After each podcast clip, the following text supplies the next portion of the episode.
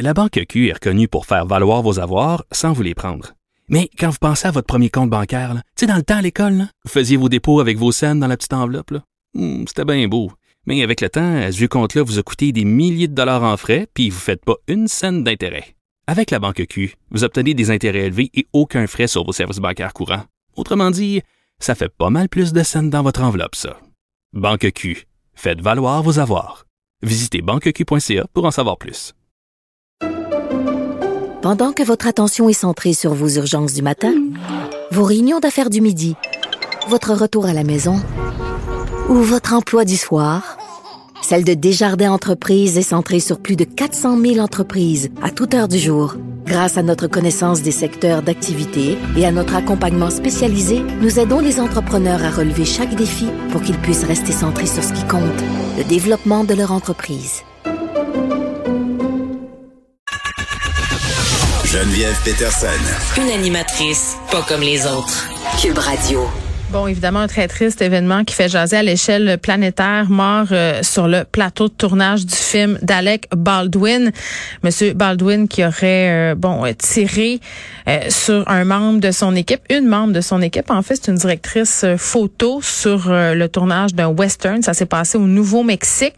J'imagine que Monsieur Baldwin là était persuadé que l'arme était chargée à blanc. Puis le reste de la planète aussi, on se demande comment une telle affaire peut se produire parce que, bon, si on parle de cette femme-là qui a perdu la vie à, Alina Hutchins, il y a quand même des gens de l'équipe qui ont été blessés aussi. Donc, c'est un, incident très, très grave.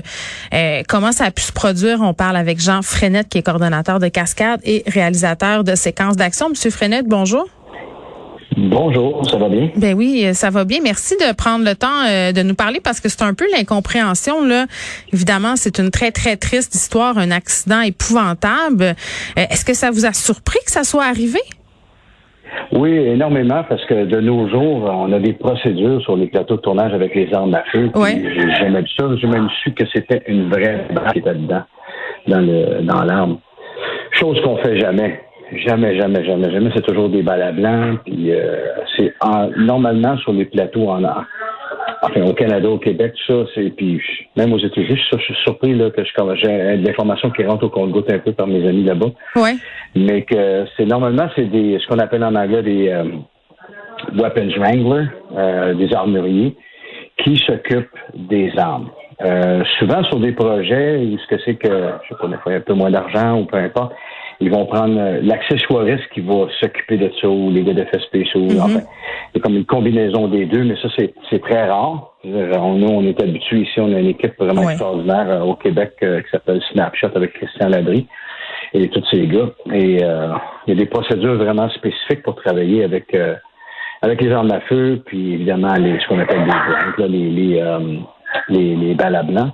Et euh, il y a, des, euh, principes de sécurité. L'arme n'est jamais pointée vers directement vers euh, les individus. Mais c'est ça, c'est une autre question que j'avais parce que il y a un acteur qui a déjà perdu la vie avec bon une arme qu'il pensait chargée à blanc. Il a fait semblant de jouer à la roulette russe pour une scène et finalement c'était il a perdu la vie parce que j'imagine. Bon là vous me parlez de, de règlement, de protocole. Est-ce qu'on peut être plus précis là? Je veux dire quand dans une scène on a l'utilisation d'une arme à feu puis du tir comment c'est supposé de se passer? C'est quoi les, les rouages de sécurité qui sont mis en place par les équipes techniques? Ben, en fait, euh, si, on, si, on, regarde juste, si on va vraiment by the book, là, les armes sont, sont, déjà, sont déjà modifiées pour mettre que des balles à blanc. Comme ça, il n'y a pas une décharge, il n'y a pas rien qui devrait sortir du canon. Donc, en partant, c'est pas des, des, un arme qu'on va aller acheter au magasin puis qu'on va mettre une balle à blanc. Excusez mon, mon ignorance de fille qui n'a jamais participé à des tournages de films d'action, mais une balle à blanc, c'est quoi? C'est une vraie balle? Je sais que c'est pas une vraie balle, mais je dis c'est une affaire en plastique, c'est quoi? Non, une balle à blanc, c'est sûr que le gars de l'armurier ferait plus la job. Des fois, j'aime pas ça parler pour les autres, là, mais, ouais, mais la là... balle à blanc, c'est une, c'est une c'est la cartouche avec le détonateur qui est dedans, mais qui n'a pas la balle sur le dessus. Ah, je comprends. Une, une, Donc, rien qui est projeté, c'est juste la, la, la poudre qui va faire qu'il va y avoir un peu de flamme qui va sortir au bout. Et après ça, quand dans l'action, dans le mécanisme du, je donne l'exemple, un 9 mm, ben, la, balle va être éjectée, puis là, la prochaine va être mise en place. OK, je comprends. Donc, première étape, on modifie l'arme euh, dans plusieurs cas là, pour que ce soit seulement possible de le charger avec des balles à blanc. Ensuite, qu'est-ce qu'on fait? Ben, tout ça, on, va se mettre dans une situation, on est sur le plateau de tournage. Ouais. Mais donc, c'est moi. Euh, je dois tirer du gun. Euh, bon, sur moi. Euh, OK? oui. La clé là. Et tu en arrière, plus loin, même pas. Puis je, on va, première chose qu'on fait les premiers tests, on va démontrer que tu tires la balle à blanc, on met une feuille de papier à, 10 pieds ou à 15 pieds pour voir s'il y a des résidus qui vont revoler, de la, de la poudre ou des choses de même. Et là, à ce moment-là, nous autres, on établit, c'est toujours établi que c'est un minimum de 15 pieds entre moi, mettons, qui tire le fusil, puis toi, et même mon arme, je la, je la, je la, je la m'irai pas directement en ligne vers toi. Elle va être soit à ta gauche ou soit à ta droite, tout dépendant de la position de la caméra, qui va donner l'illusion que je vise vraiment directement vers toi. OK? Après ça, l'armurier est sur le plateau il va arriver, puis il va prendre, il va prendre le pistolet, il va l'ouvrir, il va montrer que tout est vide, que la chambre est très, très bien nettoyée, qu'il n'y a pas rien. Il va enlever le magasin pour montrer, gars, il n'y en a pas d'autres magazines dedans. Tu vas tirer une balle, on va la mettre là, puis c'est une balle à blanc, tu peux la regarder. Donc, tout est vérifié live devant toi, devant tout le monde sur le plateau. Et là, clairement. Ben oui, OK. Puis là, quand on regarde ce qui s'est passé aux États-Unis du côté du tournage de M. Baldwin, c'est western visiblement, euh, puis on, ne sait rien, là, mais je veux dire, si on se fie à ce que vous venez de me dire, euh, des étapes euh, sont manquantes, là. Ça, c'est clair, parce que, je veux en quelque part, si on a donné l'arme, mettons, à Alec, puis on a dit, OK, tu peux tirer avec ça, en sachant que c'est une vraie douille qui est dedans en plus. L'arme, elle n'a pas été modifiée justement pour, pour, tirer à blanc pour que ça soit juste de la poudre, puis avec, euh, avec une flamme qui va sortir au bout du canon, parce que c'est tout le temps ça qu'on recherche à la caméra, en fait, cet effet-là visuel, qui, euh, entre parenthèses, qu'on fait facilement maintenant euh, juste par ordinateur. Ben c'est ça, donc pourquoi continuer à... parler juste de ça. Oui, exactement. Mais je vais juste faire un parallèle par rapport à ça. Puis on retourne en arrière les années 90 quand que Brandon Lee est décédé sur le set de, de Crow euh, il est arrivé la même chose. C'est que. C'est vrai. Et ça, c'était en Caroline du Nord. Euh, il, il, y avait une arme et l'arme était sur une unité. Je pense qu'elle était sur second unit, sur deux, deux, unités, pour tourner des fois l'action, puis l'autre tourner avec les acteurs.